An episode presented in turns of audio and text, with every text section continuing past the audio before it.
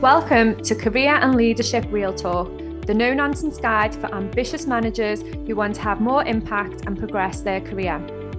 I'm Pamela Langan, a job search coach and expert CV writer specialising in helping frustrated professionals land the jobs and pay rises they know they deserve.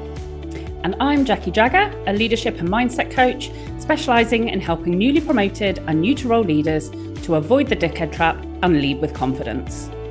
Between us, we've helped hundreds of leaders and managers to find new roles, take ownership of their careers, and handle the challenges that job searches and leadership responsibility inevitably bring. And now we're joining forces to share with you what we know has worked for our clients. Hello, and welcome to another episode. Today, we are covering all about the hidden jobs market. So, we're going to be looking at what is it, why does it exist, and importantly, if you're in job search mode, how to access it. And Pam, the hidden jobs market is again one of those things. It's a bit like when we did the personal brand episode last week.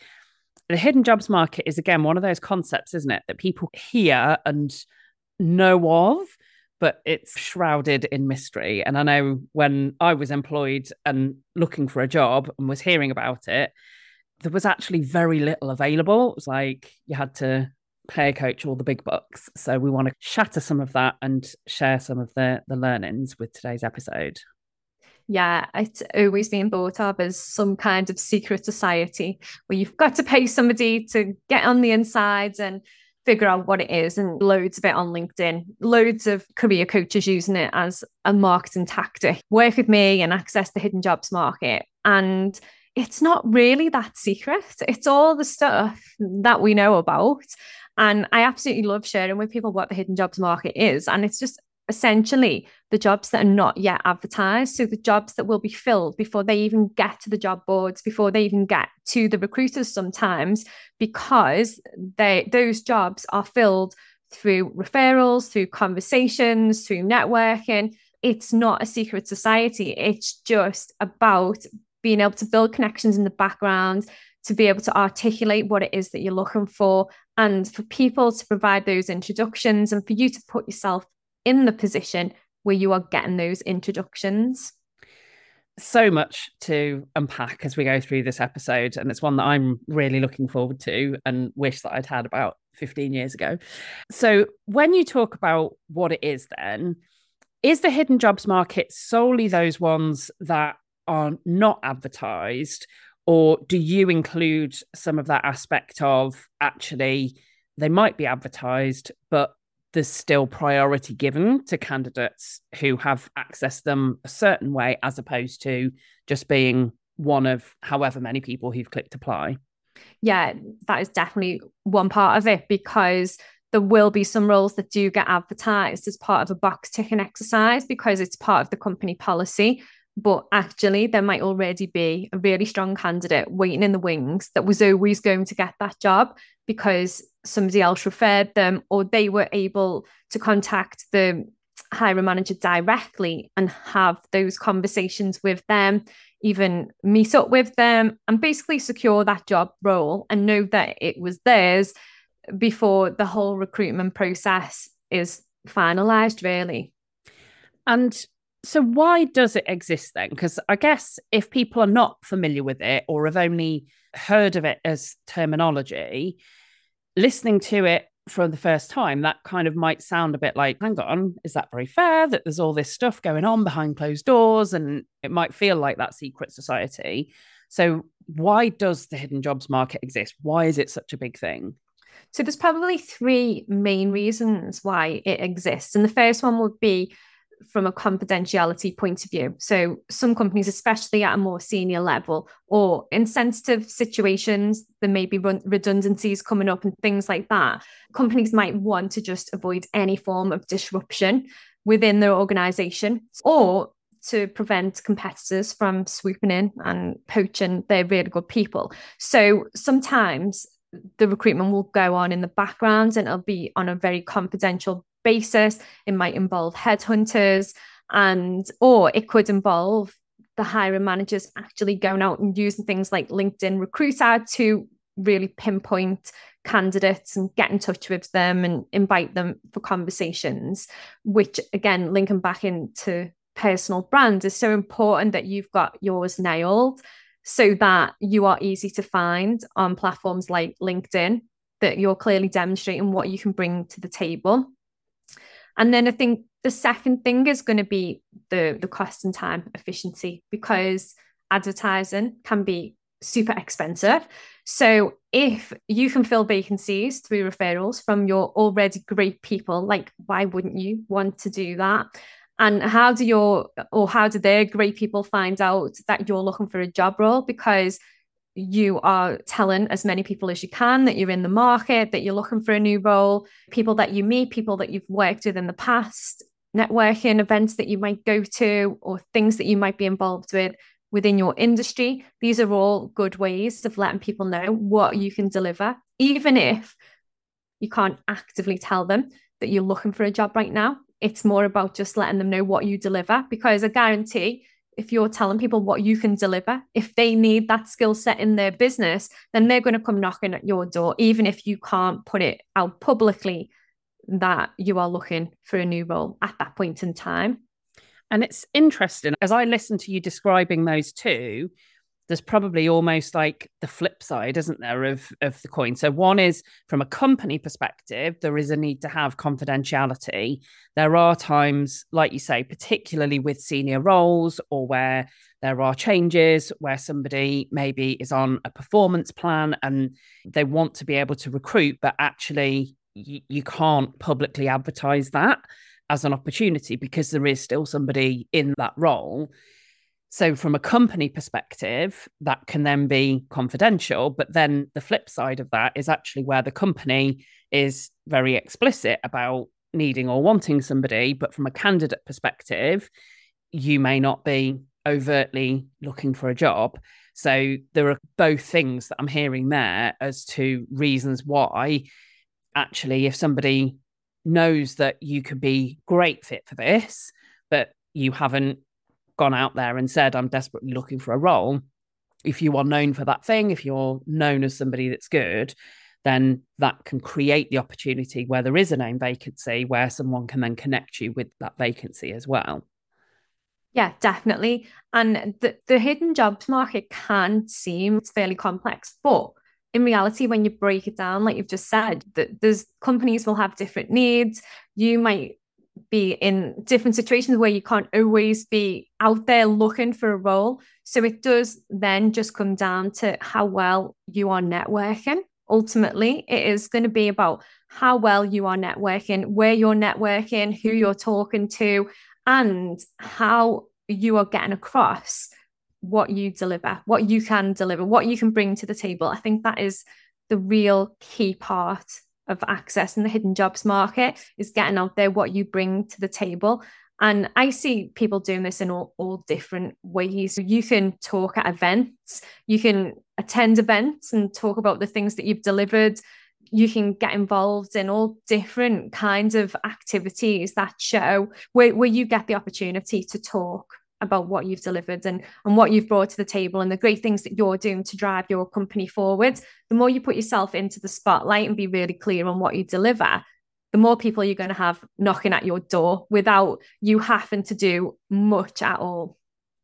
So, what's the third one then in terms of the, the kind of reason for it existing? Because this one I so recognize from my recruitment experience. Yeah. So the third one is quality candidates. And you, we both know, don't we? Because we, as part of what we do with Catalyst, we run a recruit right program where we work with employers to help them recruit right, to get the most out of candidates at interviews, and to make the right choice when it comes to who they're going to hire and how that person's going to benefit the business. And I think we see it so often, don't we? You put a job ad out, you're not always guaranteed those quality candidates, but a lot of the time, those quality candidates come through from referrals from people either within your network, from people, you know, within the company. You know, it's always good if you are recruiting to ask or to put out some kinds of communication if you can, if it's obviously not on the confidential side, and say, you know, these are the roles that we're recruiting for. Does anybody know anybody that has got this skill set, anybody that they would like to introduce us to or refer to us? Because when people recommend people, you generally find that they're doing that because they know that person's good. And that's where the quality aspect really comes in. I, yeah, absolutely recognize that. And it's something that when I've been doing recruitment projects in house interim, we've really tapped into those re- sort of refer a friend type schemes and to getting people to post vacancies or talk about vacancies themselves so that their network come to them rather than it being just general applications and the quality does tend to be better because they've had a conversation. They know what the role is. They know what the expectations are. They know somebody who works there. And very often i think there is almost that onus on the person that is referring. It's their reputation on the line as well. So i know if i'm thinking about who would i introduce for certain roles and i do it quite a lot now because of, of the different roles that I've done and, and what have you. And just yesterday, I was asked, "Do I know of somebody for a, for a potential role?" And immediately, I was, "Oh yeah, actually, I do. I'm going to send a message to someone." But I would not have suggested that person if they hadn't have been a quality candidate because I don't want the person that I'm referring them to to I don't want to damage that relationship with the person that I'm introducing them to. So my reputation's on the line, and I want people to know that if I'm going to introduce somebody, if I'm going to give somebody my backing, that that is a quality candidate. So I, I absolutely recognize that, both from the perspective of being the person who's seeking, does anyone know someone who, but also as the person who's making that introduction absolutely I've seen the quality that comes through. And also, I've known that I will only refer people where I trust that they will be able to deliver. Yeah, and I'm exactly the same with that because I get so many messages, and especially when we were in that space of it being a very candidate driven market back in COVID times. And there was a lot of, do you know anybody? Would any of your clients fit this bill type of thing? And it, it is true that you will only recommend people that you 100% trust can go ahead and do that job and come across well. So, yeah, I do feel like um, for that purpose of finding quality candidates, then that is definitely a road to go down. And my experience has been I'm interested in your take on this that the hidden jobs market becomes more important the more senior people go. Yeah, definitely. And one of the things that I always say to my senior level clients is that you are more likely to get a job through your network than you are through applying on job boards. So when we're looking at the job search strategy, it's usually the networking elements of that we start with, like looking at what who's in your current network, who can you speak to, who can you know help you point you in the right direction get you some intros and things like that they're always the starting point because at a senior level, your network is more important than ever. And I suppose at this point, that's a really good thing to bring up as well, because the first thing lots of people say to, to both of us is that they haven't got a network. And we have covered this off on the podcast before. So you can go back and listen to the episodes. But everybody's got a network. If you've had one job, you've got a network. If you've got family and friends, people maybe from the school gates, from going to the pub, from going to different sports clubs, you've got a network. You just need to start thinking about how you can use that network and how you can build stronger relationships within that network to allow people then to be able to refer you on. Yeah, it is so important, isn't it? And I think it's interesting for me because as people, so I often work with people in the first 90 days when they've been promoted into a senior leadership role. And I think it's that kind of level is often where then people are almost, but I don't see any opportunities beyond this. Like there's nothing really gets advertised. I don't know how I would progress my career beyond this if opportunities don't come to me internally. And I think this is the bit that I missed out on was that awareness and understanding that the more senior you go, the less likely it is that you're just going to respond to a job ad or have a call from a recruiter. You've really got to be known for what you can do and you've really got to maintain that network. So, what other tips then if people are recognizing, okay, maybe the way that I've approached job search in the past with the bias towards recruiters or job applications might not serve me at the level that I'm now at, and I might need to get better at accessing the hidden jobs market. What tips can you offer for people that are in that situation? So I think the first thing is going to be to start reaching out to the different people that you've already got in your network and sometimes I call them informational interviews, sometimes I call them coffee chats. They're exactly the same. So, what you want to do is just start having conversations with people. What you don't want to do is launch into that conversation with, I'm looking for a new job. So, what have you got for me? Who can you introduce me to? And go in for the real, like, hard sell. You want to ease into those relationships and ease into those conversations, find out about them, find out what they've been up to, and just have a really nice conversation about how you've both come to where you are today. And then once you've got that conversation flowing, then obviously then you can start talking about some of the things that you've delivered. Maybe depending on who you're talking to, you can share some real like valuable insights and things that are going on within your industries or across industries or things that are coming up. And within those conversations like when you feel comfortable you can start talking about what you might be looking for and just start extending those conversations out. So the last thing you want to do is when you're having those chats especially if it's somebody you've not spoken to for a while is to make them think you've only got in touch because you want something from them. This whole exercise is about relationship building and you know get let allowing people to know what you've been doing, what you've delivered and what you're thinking you want to do next because then if they hear anything or they know anything's going on within their organization then you're going to be front of mind for them so that's probably one of the, the main things that I would do, like reaching out to, to that network and almost waking that network up, I think is super important. And I think what we would say with this is don't leave it until you are really in need of a new role to start doing this. The ideal time to start doing this is probably what a year before you're actually looking to make a move, maybe even longer. Ideally, like you say, focusing on the relationships and on maintaining those relationships and strengthening relationships and reconnecting with people who you've been connected with before. So, in terms of timing, would you agree with that? That you want to do it a good kind of year, ideally, before you're actually looking to move role? Yeah, definitely. If not longer, because the longer you've been building those relationships, the stronger they're going to be. And although the hidden jobs market is it's a job search strat it's part of the overall job search strategy or it's part of your overall job search strategy. I think what you need to understand about it is it's actually quite a slow burn.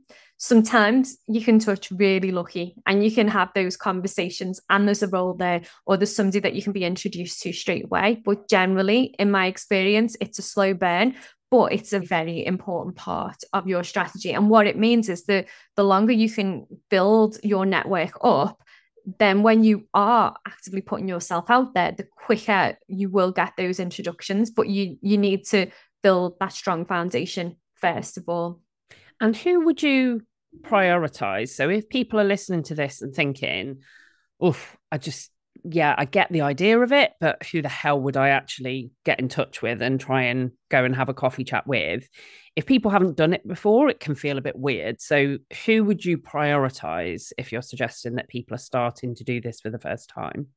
So, I think what I would do personally, and I feel like I'm quite introverted. So, sometimes networking can be quite not difficult so much now, but in the past, I, I would say it was difficult. What I would do is, and even if you feel like you're quite extroverted and you're ready to just jump in and have the conversations, I think the starting point really should always be maybe the people who were in your peer group in previous roles because that way then you can catch up with them you can find out what's going on in their companies in their industries and sometimes those people that were in your peer groups in previous roles could actually be hiring managers in other companies So I think in, in order to ease yourself into it, if you reach out to people that were of a similar level, people that maybe you were quite friendly with, or people that you could have a conversation with, that's going to help you ease into it. And I think one of the things that people find difficult as well about reaching out, having those conversations, is that the, because, as we mentioned earlier, they get so caught up in the day to day of their job and everything that they don't prioritize that time to build those connections and have those conversations. So, if that's you, it's about thinking, okay, how important is this to me? And not putting it off and just getting those conversations in the diary, whether it's a phone call or whether it's a meetup in person or whatever it is, just starting to be really intentional about getting those catch ups in the diary.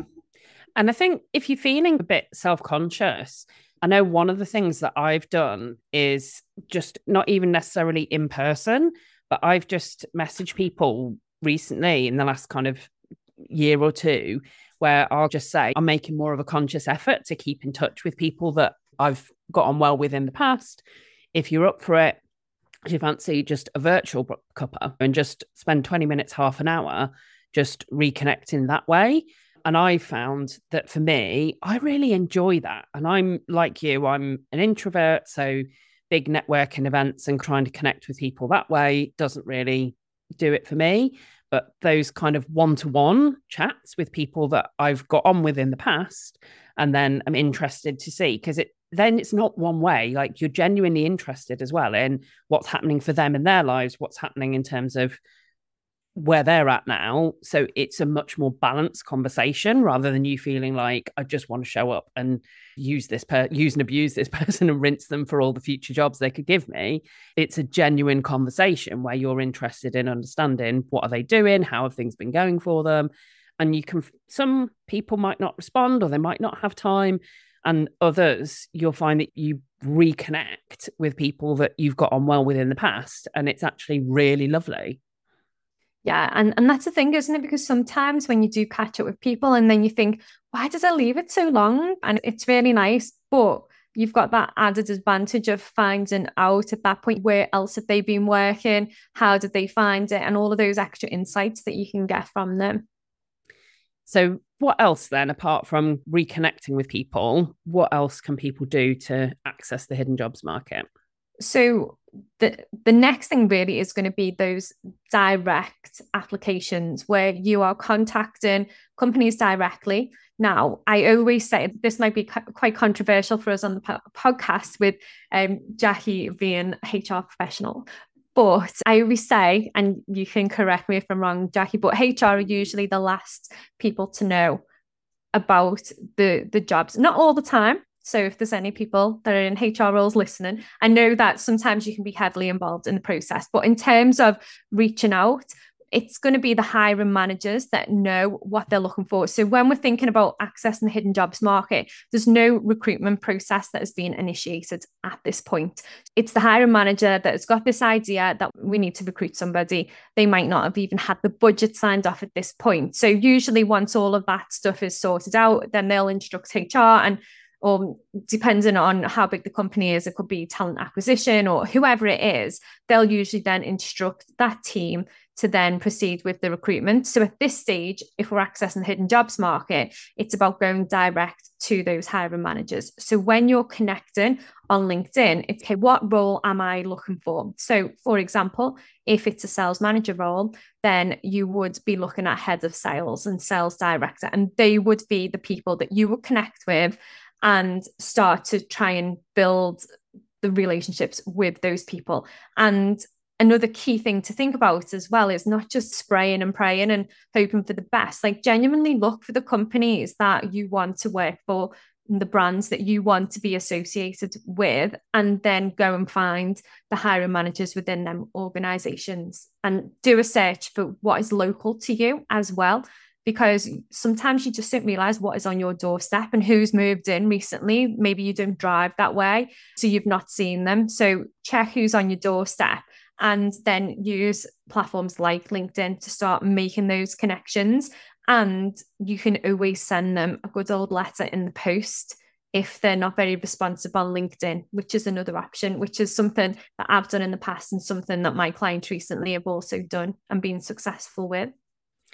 It's really interesting hearing you say that about the, the hiring managers because yeah, absolutely. So a big part of my battle, I was thinking of a particular role where I, I went into on a project basis to look after recruitment, but to establish the processes that need to be in place. Um, and one of the things that was really striking there was how recruitment had been totally missed out and hiring managers were having conversations direct with agencies or were just picking up the phone and getting people in and we needed to establish some process and some systemization around it.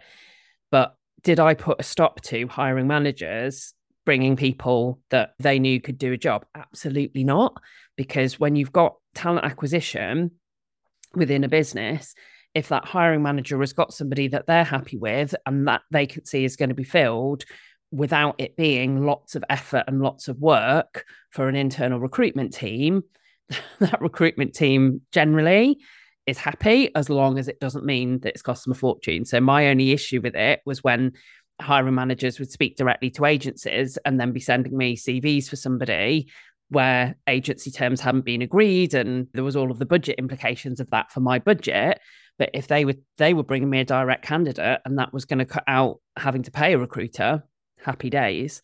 So, yeah, would absolutely second that advice of it's the hiring managers who very often are the ones who, and like you say, there will be times when there's new roles being created. There might not be budget sign off. There might be somebody that's already in a role who is either moving on or where the roles might be changing and they can't can't do the role that they're going to be required to do. So there's just so many reasons why roles can come about and yeah, you're absolutely right. HR are often not the first to know. I'm glad that you said that because we didn't discuss that before the podcast, did we? And then I thought, oh, I wonder if we could fall out over this. no, must try harder to fall out. okay, so I think the the final thing um for me around how to access the hidden jobs market is going to be really staying up to date with industry news as well and seeing what's out there and setting Google alerts up and just seeing generally what's going on with the different companies that you want to work for. Because a lot of the time they'll get investments, so there'll be you know what will follow will be more jobs they might make redundancies and what generally follows redundancies when you go through that cycle is more jobs. There's always going to be opportunities, whether the news is positive or negative, unless obviously the news is that they're shutting down. So when you're keeping up to date with industry news, whether it's positive or negative, there's usually opportunities within that somewhere, whether it's immediately or whether it's a little bit further down the line. So it's always good to stay up to date to see what is going on. And also, as well, from an interview prep point of view, the more you know about that company, the easier it's going to be for you to get in there, talk to them about what you know about them, and really show the passion that you've really looked into them, that you know a lot about them. Perfect. We hope that has helped if you have been in that situation that so many are in of what is this hidden jobs market thing and how do I access it? Thanks, Pam, for sharing all of those insider secrets. If you are in the situation where you are approaching a job search, whether that's immediate or whether you want to be moving on in a short while, then do get in touch with Pam to work with her on her job search accelerator, where you can work one to one and really have that hand holding and support to make sure that the things you're doing are going to get you the roles that you actually want. And if there is anything that you need in terms of future topics, and as ever, please do drop us a message. We always love creating episodes that we have been asked for, but either by clients or by listeners, because we know then that that's stuff that people do want to, to know about. So thank you for listening. Please rate and review on your favorite podcast platform, and we will be back again with another episode next week.